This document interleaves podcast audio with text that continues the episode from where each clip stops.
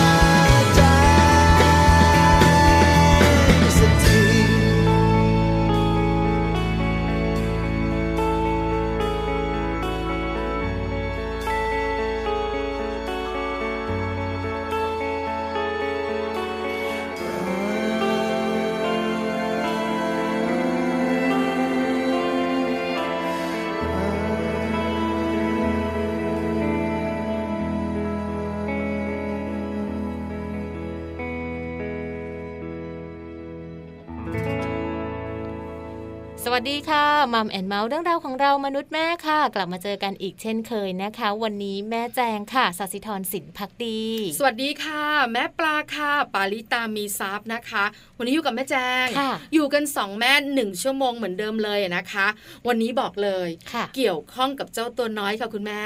อืมนะคะ มีหลายหลายเรื่องเลยของเจ้าตัวน้อยเนอะไม่ว่าจะเป็นเรื่องของวัคซีนก็ดีเรื่องของการนอนก็ดีแล้วก็วันนี้เนี่ยเป็นเรื่องของฟันด้วยใช่ไหมคะแม่ปลาวันนี้ครบเครื่องเออเรื่องอวัยวะลูกของลูกหมดเลยนะคะ คือวันนี้นะคะมัมซอรี่เป็นเรื่องของฟันของเด็กค่ะ แล้ววันนี้นะคะอาจจะมีความสวยงามเข้ามาเกี่ยวข้องอืมก็คือเรื่องการจัดฟันในเด็กค่ะ หลายคนบอกว่าเด็กๆควรจัดฟันเหรออมอืมจัดได้แล้วเหรอเนาะต้องกี่ขวบใช่ไหมอะไรยังไงบ้าง แล้วคุณหมอจะจัดให้ไหมจะจัดให้เพราะสาเหตุอะไรค่ะอันนี้นะคะ คุณแม่หลายท่านกังวล คุณแม่หลายท่านอยากรู้ วันนี้เราสองคนบอกเลยค่ะ ก็ไม่รู้เหมือนกัน ให้คำตอบคุณแม่แม่ไม่ได้หรอก แต่ คุณหมอฟันจะมาคุยกับเราค่ะคุณหมอนะคะจะมาบอกเราว่าการจัดฟันในเด็กเนี่ยจัดเพื่ออะไรอ่าแล้วจัดกันกี่ขวบค่ะแล้วประโยชน์มีไหมอืมแล้วถ้าเด็กๆจัดฟันจะมีผลดีอะไรกันบ้างอ่าแล้วเด็กๆจัดฟันเนี่ยนะคะ เนื่องจากฟันเป็นยังไงค่ะได้ยินบ่อยๆนะคะคำว่าฟันมันไม่สบกันอ๋อเคยเจอไหมเคยได้ยิฟันนไหมฟันเกย์อย่างเงี้ยอะไรประมาณด้ยินอยู่เนี้ยเอค่ะอแต่คำว่าฟันมันไม่สบกันเนี่ยนะคะ เพราะอะไรค่ะแล้วถ้าเราไม่จัดฟันจะส่งผลอย่างไรต่อสุขภาพของเขาอืมอันนี้ก็น่าสนใจเหมือนกัน ใช่ ต้องมาติดตามมัมนะสอรี่ค่ะ ใช่แล้วค่ะ ส่วนช่วงของโลกใบจิ๋วนะคะ วันนี้แม่แปมของพวกเราค่ะ ก็นำข้อมูลดีๆนะคะ เกี่ยวกับเรื่องของทักษะสมองแห่งอนาคตมาฝากกันด้วยค่ะ อดีตของพวกเรายังแย่ ปัจจุบันก็ไม่ค่อยดี อนาคตจะเป็นอย่างไร อันนี้บอกไม่รู้จริงๆนะ ไม่ได้จริงๆนะ ไม่สามารถคุยประเด็นนี้ได้ต้องให้แม่แม่แปแปมมเท่านั้นเพราะอดีตและปัจจุบันของเราแย่เชียเออเออนะคะนะคะเดี๋ยวตามการในโลกใบจิ๋วช่วงสุดท้ายค่ะ ส่วนช่วง Happy Tip for Mom ค่ะ วันนี้นะคะ เรามีข้อมูลของการได้รับวัคซีนตรงตามวัยและเวลานั้นสำคัญอย่างไรมาฝากคุณพ่อคุณแม่กันด้วยค่ะ คุณพ่อคุณแม่หลายท่านอยากรู้เลยนะคะวัคซีนค่ะต้องตรงเวลาไหมอืมก่อนได้ไหมคะคุณหมอค่ะหลังดีหรือเปล่าคะคุณหมอ แล้วต้องตรงเวลาเพราะอะไร แล้ววัคซีนมีประโยชน์อะไรบ้างค่ะบอกเลยนะคะ นี่คือข้อสงสัยของดิฉันอืมเมื่อก่อนนี้ค่ะแล้วก็นั่งถามคุณหมอนะคะ อยู่นานทีเดียว จนคุณหมออธิบายเข้าใจค่ะหลังจากนั้นเป๊ะเวอร์อ่าอ่าไม่เคยขาดเลย ไม่เคยขาดตรงเวลานะคะ เพราะรู้ถึงความสำคัญใช่แล้วของวัคซีนสำหรับลูกของเราด้วยค่ะคุณแม่หลายท่านอาจจะสงสัยเหมือนดิฉันเนี่ยนะคะ คงอยากรู้ค่ะแม่แจ้งใช่แล้วค่ะ ถ้าอยากรู้นะคะ ต้องไปติดตามการกับ Happy Tip for Mom ค่ะ Happy Tip for Mom เคล็ดลับสำหรับคุณแม่มือใหม่ เทคนิคเสริมความมั่นใจ ให้เป็นคุณแม่มืออาชีพการได้รับวัคซีนตรงตามวัยและเวลานั้นสำคัญอย่างไร คุณแม่มือใหม่บางคนค่ะ อาจพอรู้อยู่บ้างนะคะว่าลูกน้อยควรได้รับวัคซีน แต่อาจไม่รู้ค่ะว่าการรับวัคซีนของลูกน้อยนั้นจำเป็นต้องได้รับตรงตามวัยด้วยเช่น การฉีดวัคซีนโรต้าตั้งแต่อายุ 2 เดือน หรือวัคซีนอีสุกอีใสช่วงอายุ 9-12 เดือน เพื่อให้ระบบภูมิคุ้มกันของร่างกายนั้น สามารถทำงานได้อย่างมีประสิทธิภาพ ช่วยป้องกันโรคร้ายต่างๆ ที่อาจจะเกิดขึ้นได้นะคะ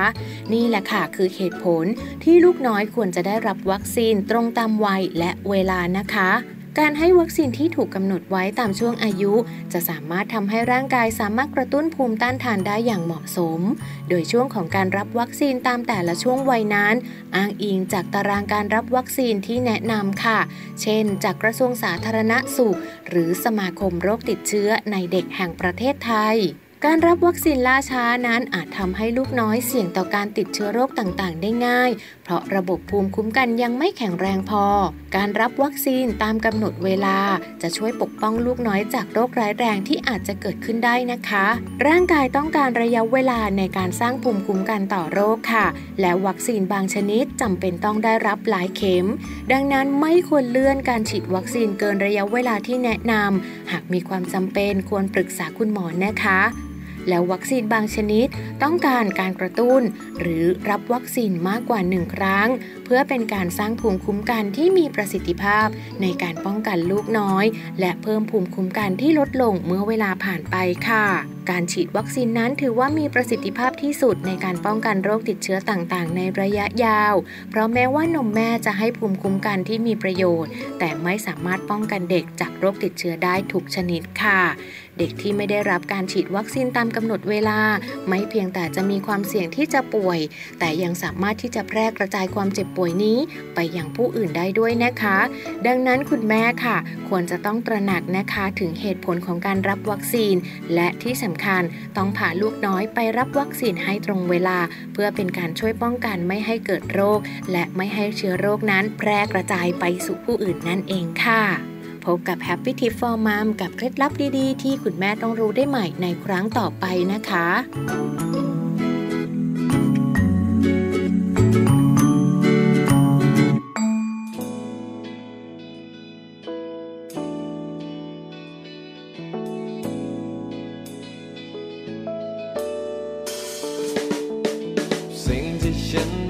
ยรู้สึก และสิ่งที่ฉันไม่เคยจะ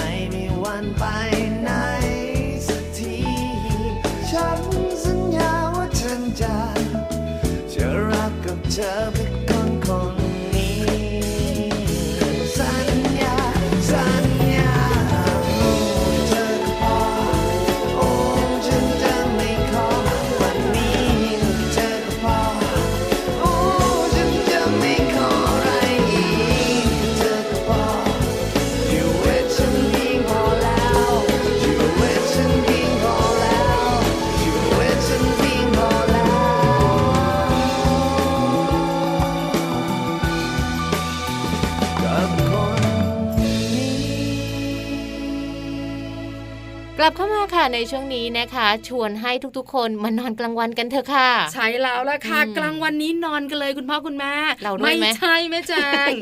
ชวนนอนกลางวันวันนี้นะคะ ไม่ได้ชวนเราที่เป็นพ่อแม่อ๋อชวนลูกๆนอนกลางวันเนี่ยนะคะ หลาย ๆ ครอบครัวเด็กๆนอนกลางวัน ใช่แล้วไม่มีปัญหาค่ะส่วนใหญ่นะคะ น่าจะนอนกลางวันกันประมาณอนุบาลสองเนอะเด็ก ๆ ต้องนอนกลางวันพออนุบาลสามเนี่ยคุณครูก็จะเริ่มให้เด็ก ๆ ปรับตัวค่ะเพื่อจะสู่ปหนึ่งเออแล้วปหนึ่งนอนไหมไม่ได้นอนนแล้วอนไม่ได้แล้วนะอืมเพราะฉะนั้นเนี่ยนะคะก็ช่วงเบบีจนถึงประมาณอนุบาลสองก็นอนกลางวันกันค่ะเด็กๆก็นอนขอกฟีกันใหญ่เลยอืมแต่มีบางครอบครัวอืม กลางวันก็ไม่นอนอ๋อพลังเยอะเหลือเกินเล่นเนาะติดใช่เล่นแล้วคุณแม่ก็พยายามเนี่ยนะคะ ให้ลูกนอนกลางวันอ่า ลูกก็ไม่นอน บางครอบครัวยังเล่นไม่ได้นะค่ะแต่ก็ไม่นอนไม่ยอมนอน เคยเจอไหม่ฝืนอะอ๋อแล้วก็นั่งอยู่ง่วอย่างนั้นแหละแล้วก็แบบหลับตาหัวใช่เอียงไปเอียงมาเลยถูกต้องหลายครอบครัวอ่าเป็นเนี่ยนะคะ วันนี้มาบอกคุณแม่กันค่ะว่าการนอนกลางวันสำหรับเด็กค่ะสำคัญนะใช่ใช่สำคัญแบบไหนอย่างไร คงอยากรู้กันเดี๋ยวให้แม่แจงเล่าให้ฟัง ถ้าเขาเล่าเข้าใจนะ เข้าใจสิเคยผ่านมาเขานะเรียกดักคอไว้ก่อนเคยผ่านมานะ แต่นานมากแล้วเพราะว่าวันนี้นะคะเรามีผลงานวิจัยนะคะ ชิ้นหนึ่งจากต่างประเทศเลยนะคะเขาทำในเรื่องราวของการที่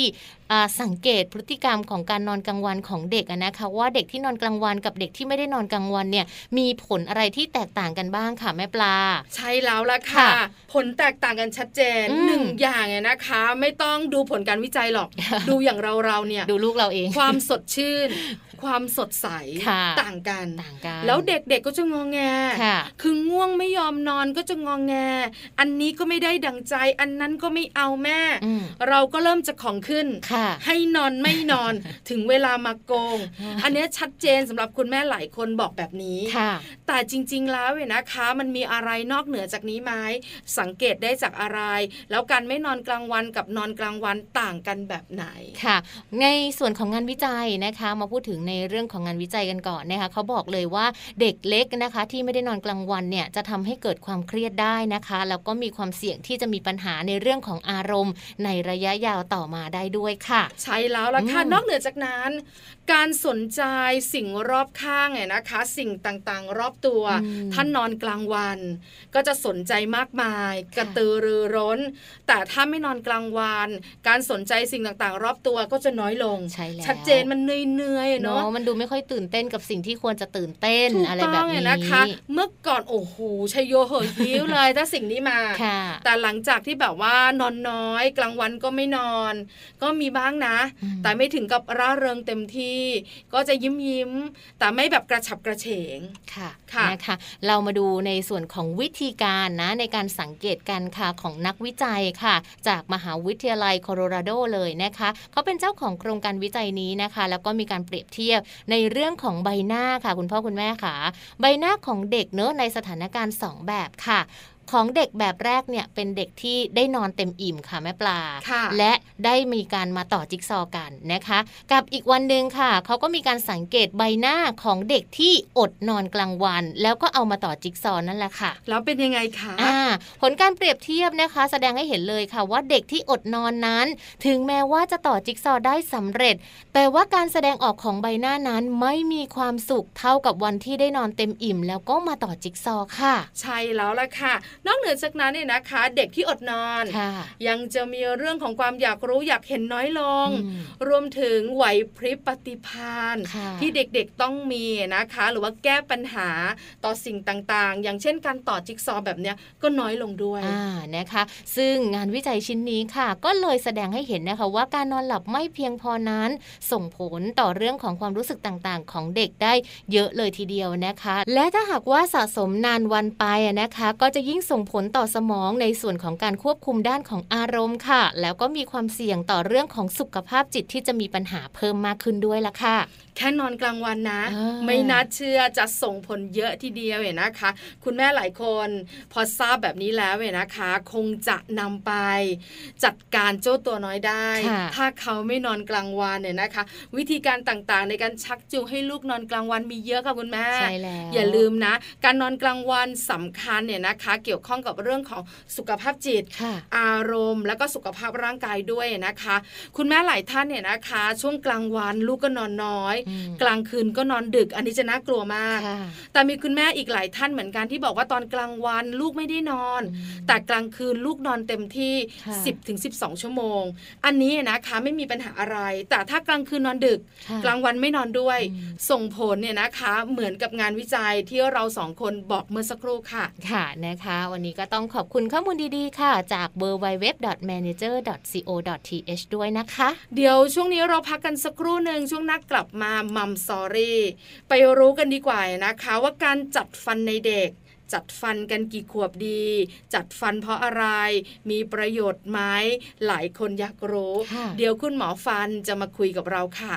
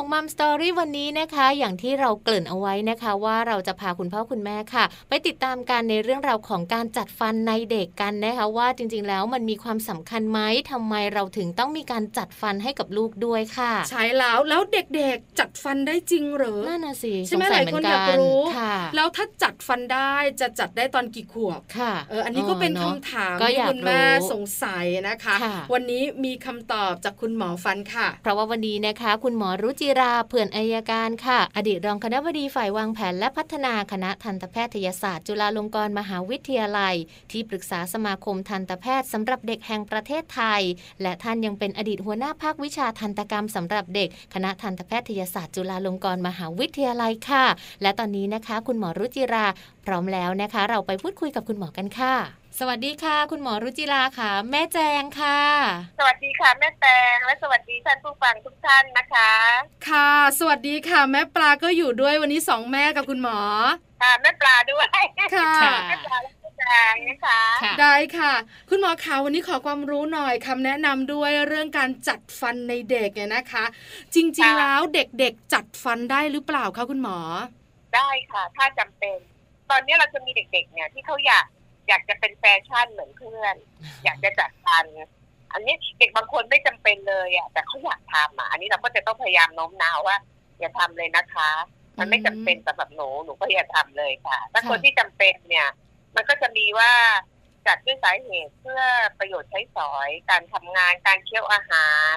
ให้การเรียงตัวของฟันดีเพื่อทำความสะอาดง่าย ป้องกันฟันผุป้องกันโรคเหงือกแล้วก็จัดเพื่อความสวยงามอ๋อค่ะ ค่ะ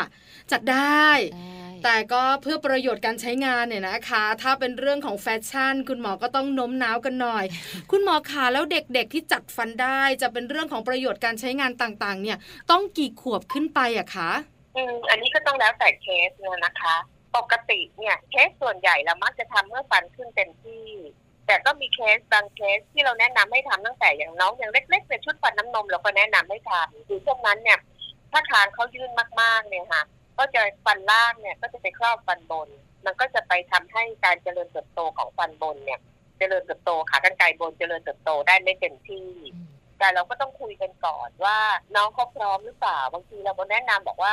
ต้องทำแต่เด็กไม่พร้อมเด็กไม่อยากทำเนี่ยค่ะ เอาใส่เครื่องมือไปก็ไม่มีประโยชน์เพราะเด็กเขาไม่ใส่หรือว่าพอใส่แล้วก็ก็หงุดหงิดเขาไม่มีความสุขเราก็อาจจะรอทำตอนโตเลยค่ะหรือว่า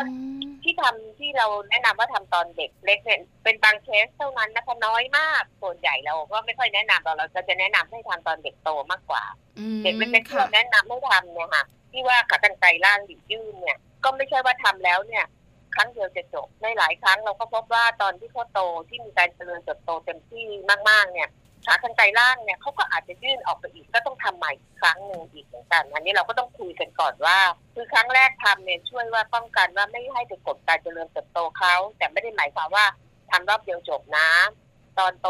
อาจจะต้องทำอีก และมีแนวโน้มที่ต้องทำอีกนะคะนะคะอืมค่ะค่ะนะคะ คุณหมอครัขาบแล้วแล้วแล้วเด็กๆที่ตัวโตๆแล้วที่คุณหมอบอกส่วนใหญ่จะทำให้เนี่ยวัยกี่ขวบขึ้นไปอะคะ อันนี้ก็ต้องแล้วแต่ว่าเขามีความผิดปกติในระดับไหนนะคะ แต่ส่วนใหญ่ทั่ว ๆ ไปเนี่ยเรามักก็จะรอว่าจะประมาณ 10ถึง12 ขวบขึ้นอยู่กับพัฒนาการของฟัน การขึ้นของฟันของเด็กแต่ละคนเนี่ยเขาเป็นในระดับไหน แล้วก็ฟันเขาขึ้นมากี่มากน้อยแค่ไหน เพราะบางคนเนี่ยเราบอกว่าฟันซี่นี้นะฟันที่สุดซี่นี่ควรจะขึ้นสิบสิบเอ็ดสิบสองอะไรเงี้ยแต่บางคนเขาก็ไม่ได้พัฒนาตามนั้นไงคะค่ะก็ต้องให้หมอจัดฟันเนี่ยพิจารณาดู ค่ะอ๋อแล้วก็ค่จะมีอีกอันนี้ก็เป็นเรื่องของธรรมชาติ แล้วจะมีอีกที่เราเนี่ย ไปทำให้ให้เกิดความเสียหายกับการเรียนตัวของฟันคือ การที่เราถอนฟันก่อนกำหนด เช่นค่ะเด็กหกล้ม แล้วฟันหน้าหลุดไปแล้วเราไม่ได้ใส่ไม่ได้ดูแลเนี่ย ฟันก็จะเคลื่อนมาในช่องว่างได้ หรือที่เราพบมากๆเลยคือฟันหลังที่ฟันก็ผุมากๆ แล้วต้องถอนออก พอถอนไปเนี่ยค่ะ ฟันที่อยู่ด้านหลังเนี่ยเขาก็จะเคลื่อนมาในช่องว่างเหมือนถ้าบ้านเราเราไม่ล้อมรั้วไม่ทำอาณาจักรไว้คนอื่นเขาก็เข้ามาในบ้านเราแบบเนี้ยค่ะอืมค่ะค่ะพอค่ะฟันหลังเข้ามาปุ๊บเนี่ย ก็จะทำให้มีพื้นที่เนี่ย ไม่เพียงพอที่จะให้ฟันแท้ขึ้น หรือบางทีเราไม่ได้ถอนด้วยด้วยซ้ำแต่ถ้าฟันผุมากๆเนี่ยค่ะเนื้อฟันเขาก็จะแหว่งหายไปเนี่ย ก็จะถูกฟันหลังเนี่ยดันล้มเข้ามา ที่ก็เหลือน้อยลง นี่ก็ต้องจัดฟัน คราวนี้บางครั้งเนี่ยเราก็หมอเด็กเราก็จะมีวิธีใส่เครื่องมือเราเรียกว่าเครื่องกันที่การไว้ว่ากรณีที่มีการ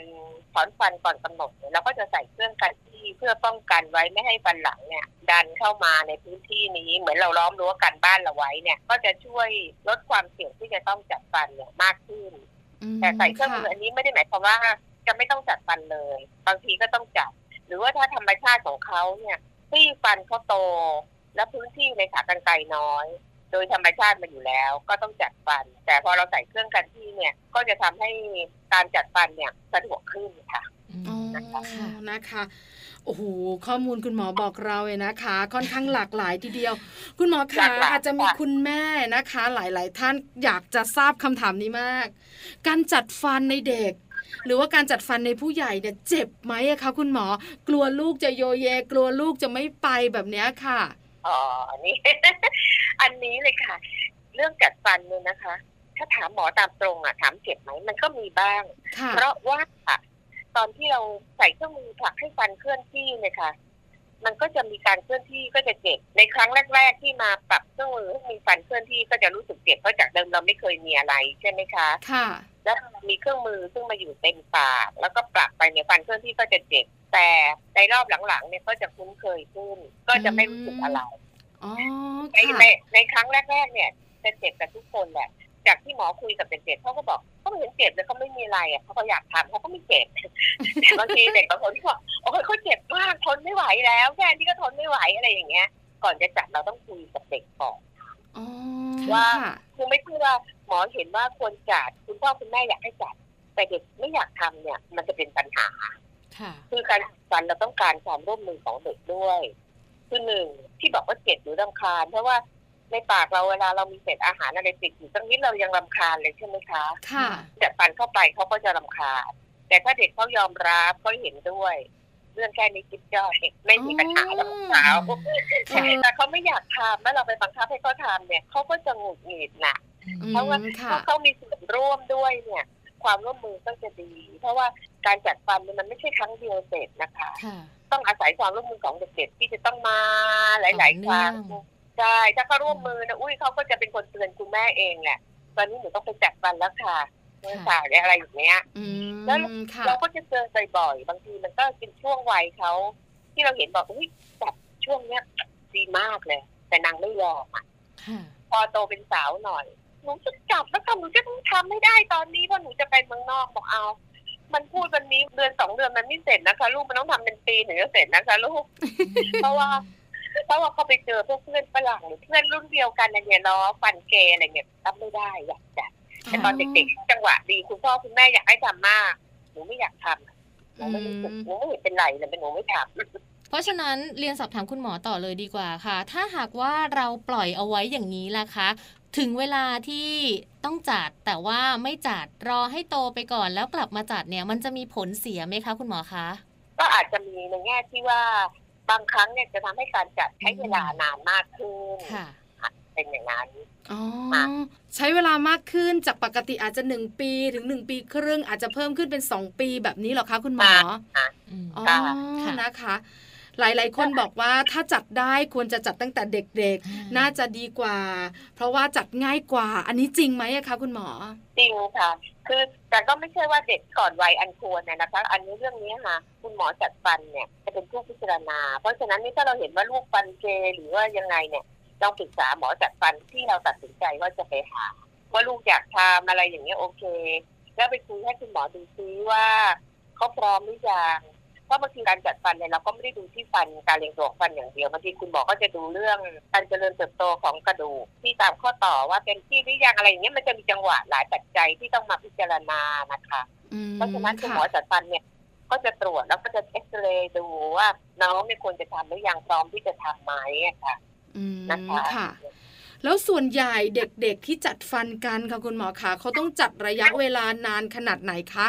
หรือว่าแต่ละคนไม่เหมือนกันคะคุณหมอ ไม่เหมือนกันสิเพราะบางเคสเนี่ยถ้าง่ายๆเนี่ยบางทีไม่กี่เดือนเสร็จที่หมอพูดนี่เป็นกรณีที่น้อยมากที่ว่าไม่กี่เดือนเสร็จนะคะ ก็มีค่ะ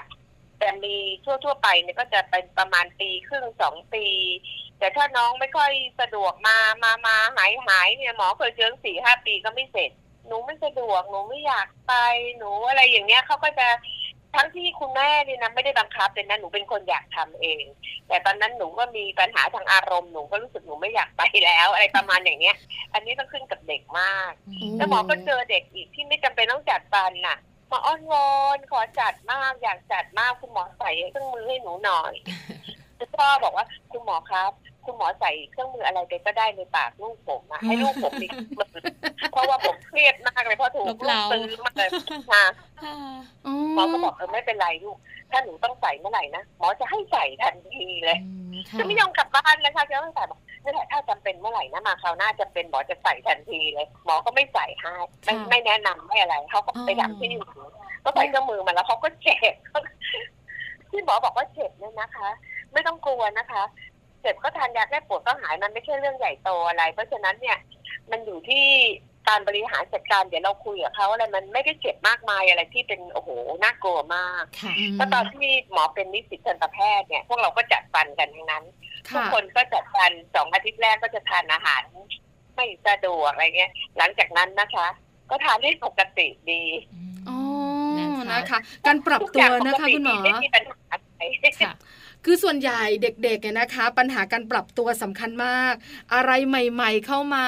ถ้าแบบว่าสะกิดใจหน่อย หรือว่าเกี่ยวกับสุขภาพด้วยนะคะ เด็กๆ มักจะมีปัญหาอืมนะคะใช่ไหมคะเรียนสอบถามคุณหมอค่ะ ในส่วนของการจัดฟันในเด็กเนี่ยค่ะ จริง ๆ แล้วมันมีข้อที่จะต้องบ่งบอกไหมคะว่า เด็กคนนี้สมควรจะจัดฟันหรือว่าจะมีปัญหาไหนที่คุณพ่อคุณแม่จะต้องพาลูกๆ ไปจัดฟันบ้างคะคุณหมอคะถ้าเผื่อน้องเนี่ยค่ะ ไปพบหมอเด็กเป็นประจำแล้วก็มีการเช็คตามวงรอบตลอดเนี่ยหมอเด็กจะเป็นคนแนะนำให้ค่ะแต่เขาจะสังเกตเอง ก็อาจจะสังเกตได้ว่าเออหนึ่งฟันขึ้นซ้อนกันฟันติดฟันเกอืม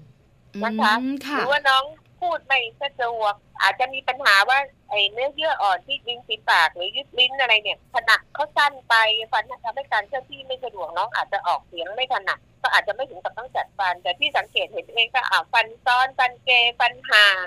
รูปปากเขายื่นยื่นขากรรไกรบนยื่นกว่าปกติ หรือขากรรไกรข้างล่างยื่นมากกว่าปกติเนี่ยค่ะเราก็ลองไปคุยแล้วประเมินดู บางครั้งเนี่ยเวลาเราจัดฟันเนี่ยเราไม่ได้จัดเฉพาะที่ที่เราเห็นว่ามีความผิดปกติ มันต้องจัดทั้งปากทั้งหมดเลย มันเหมือนกับเป็นฟันเฟืองนะคะค่ะพอเราขยับซี่หนึงไปใช่ไหมคะมันก็ต้องขยับทั้งปากนะคะ อ๋อนะเวลาจัดมันต้องจัดรวมทั้งปาก เพราะฉะนั้นเนี่ยคุณพ่อคุณแม่ก็ช่วยดูได้เห็นอย่างนี้คร่าวๆแล้วก็ไปคุยกับคุณหมอว่าควรทำไหมบางเคสเนี่ยน้องเขาไม่ได้ตกฟันแบบดีสวยตามที่ควรจะเป็น แต่มันก็ไม่ได้เป็นมาก เราก็จะมาชั่งน้ำหนักกันว่า จะทำหรือไม่ทำอะไรอย่างเงี้ย เราต้องคุยกันหลายรอบอะคุยทั้งผู้ปกครองเด็กแล้วก็คุณหมอก็คุยกันก่อนนะคะอืมหมอคิดว่าการตัดสินใจจะจัดฟันเนี่ย เราต้องคุยและให้มีปัญหาอะไรจะถามคุณหมอให้ชัดเจน แล้วก็ตัดสินใจ เพราะว่าตราบใดที่เราตัดสินใจจะจัดฟันแล้วเนี่ยห้ามไปเปลี่ยนใจกลางทางเพราะถ้าเปลี่ยนใจกลางทางเนี่ย ขณะที่ฟันยังไม่เข้าที่เนี่ยมันจะเป็นผลเสียมากกว่าผลดี เพราะฉะนั้นเนี่ยถ้ามีปัญหาอะไรเนี่ยคุณหมอจัดฟันนะก็ยินดีที่จะอธิบายให้เราฟังอยู่แล้วอืมแล้วก็ถามค่ะ จบไปเลยก็ได้ถามเอาล่ะนะคะ คุณหมอคะคำถามสุดท้าย อันนี้เกี่ยวข้องกับความเป็นห่วงของคุณแม่ ก็คือเรื่องของรูปหน้า คุณแม่หลายท่านบอกว่าลูกเนี่ยมีปัญหาเรื่องฟัน อาจจะมีปัญหาหลายๆอย่างที่คุณหมอบอก แล้วเวลาจัดฟันแล้วเนี่ยนะคะ รูปหน้าหรือว่าลักษณะคางของเขาเนี่ยจะเปลี่ยนไป อันนี้มันจริงไหมอะคะคุณหมอ จริงค่ะอ๋อแต่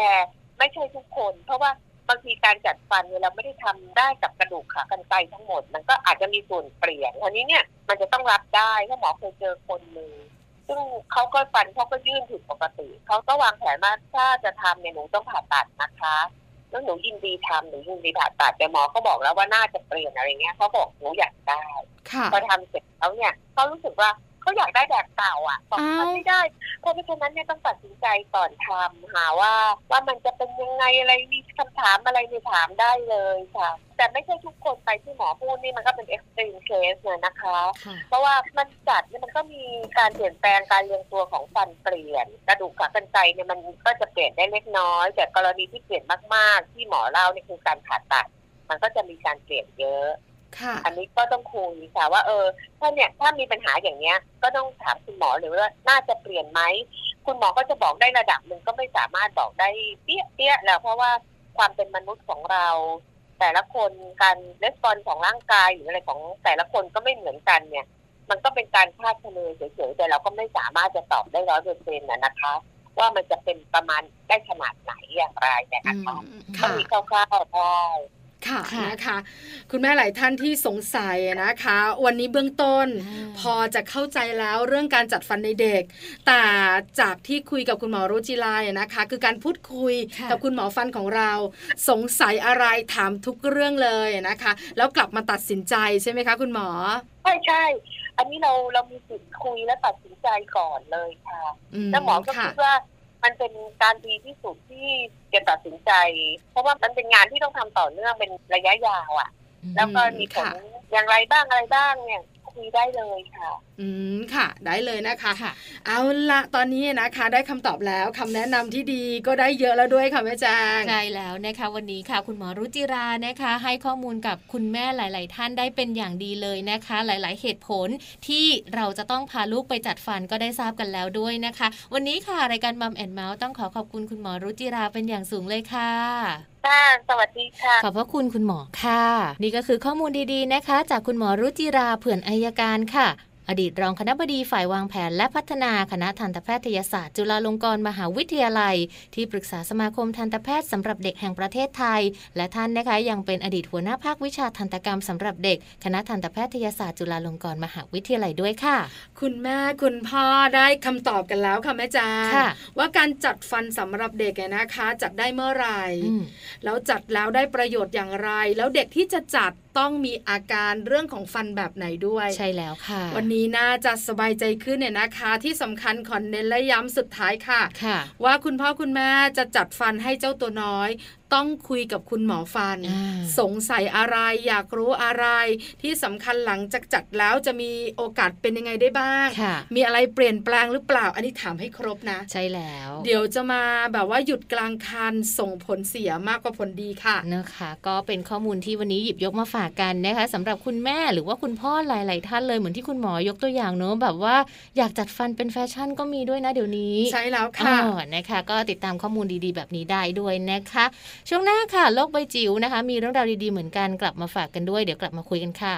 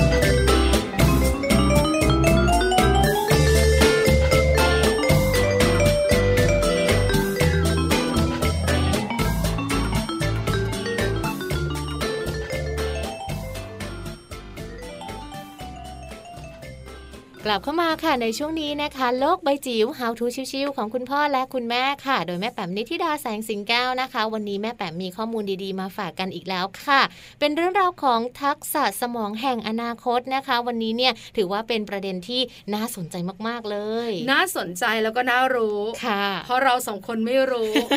คุณแม่หลายท่านอาจจะเหมืลูกเหมือนกันอ่านั่นั่งฝั่งเดียวกันค่ะเออพวกไม่รู้อะเดี๋ยวให้แม่แป๋มไปนั่งคนเดียคืวอทักษะเอนะคะในชีวิตของลูกๆเนี่ยมีเยอะนะค่ะทักษะในการใช้ชีวิตอืมทักษะในการเข้าสังคมใช่ไหมคะ ทักษะในการเรียนแต่ทักษะเกี่ยวข้องกับสมองแห่งอนาคตค่ะเป็นคำที่ดิฉันเองเพิ่งจะได้ยินอืมที่สำคัญอยากรู้สุดเราตีความยากเนาะแล้วบางทีเราอาจจะตีความผิดก็ได้ค่ะแม่ปลา เพราะๆฉะน่านั้นจะไม่ถูกหรอกเพราะฉะค่ะนั้นอย่าตีเลยค่ะเดี๋ยวแตกเออเดี๋ยวแตกอย่าตีแตกเดี๋ยวแตกกันนะคะ เราไปติดตามกับแม่แป๋มกันค่ะว่าจริง ๆ แล้วทักษะสมองแห่งอนาคตคืออะไรอืมแล้วเราสามารถจะนำมาปฏิบัติได้ไหมค่ะเราจะใช้ได้หรือเปล่าเอออยากรู้เนอะใช่แล้วค่ะ ไปติดตามกันกับโลกใบจิ๋วค่ะ โลกใบจิ๋วโดยแม่แบบนิชิราแสนสีแก้วครับ สวัสดีค่ะ กลับมาเจอกันนะคะ ในช่วงโลกใบจิ๋วค่ะ How to ชิวๆของคุณพ่อกับคุณแม่นะคะ วันนี้จะชวนคุยสบายๆค่ะ แต่ว่าเป็นข้อมูลที่น่าสนใจมากเกี่ยวกับเรื่องของสมองนะคะ ในตอนที่ชื่อว่าทักษะสมองแห่งอนาคตค่ะ เป็นข้อมูลจาก Post Today นะคะ ซึ่งเป็นการสัมภาษณ์ค่ะทางสถาบันแห่งชาติเพื่อการพัฒนาเด็กและครอบครัวมหาวิทยาลัย มหิดลนะคะ พูดถึงเรื่องของภาพความเปลี่ยนแปลง ในยุคดิจิทัลค่ะ ซึ่งทำให้การเลี้ยงดูของพ่อแม่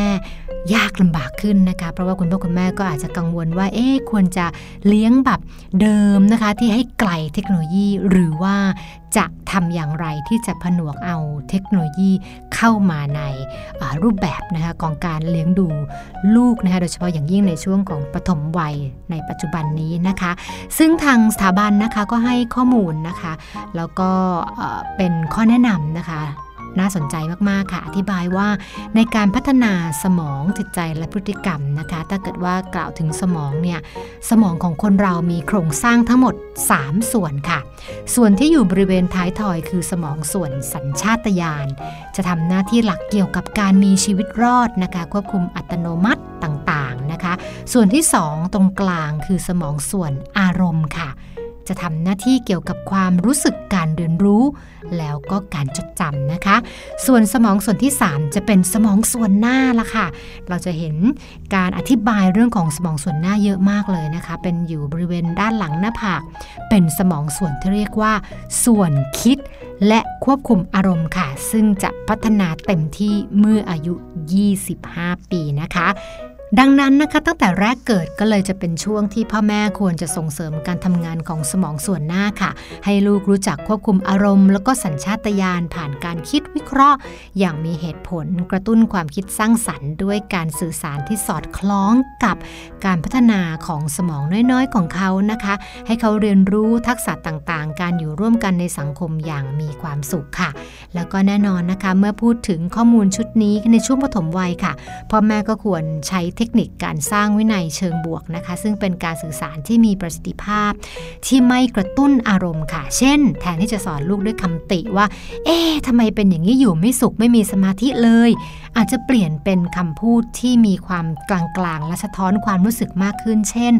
แม่ชอบหนูตอนเนี้ยตอนที่หนูระบายสีเนี่ยดูมีสมาธิมากเลย มันดูดีมากเลยลูกเจ๋งมากเลย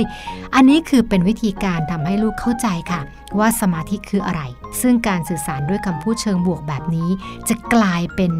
คลังคำที่ลูกเอาไว้ใช้อธิบาย สิ่งที่เกิดขึ้นกับอารมณ์ของตัวเองนะคะ ทั้งความรู้สึกทั้งจิตใจต่างๆนะคะ ดังนั้นค่ะ ในช่วงวัยปฐมวัยจะเป็นช่วงสำคัญมากๆเลยที่เราจะพัฒนาตรงนี้แหละ แต่หากว่าเรายื่นนะคะ หรือยัดเยียดเทคโนโลยี ให้กับลูกมากจนเกินไปนะคะ เด็กก็จะขาดโอกาสในการที่จะพัฒนา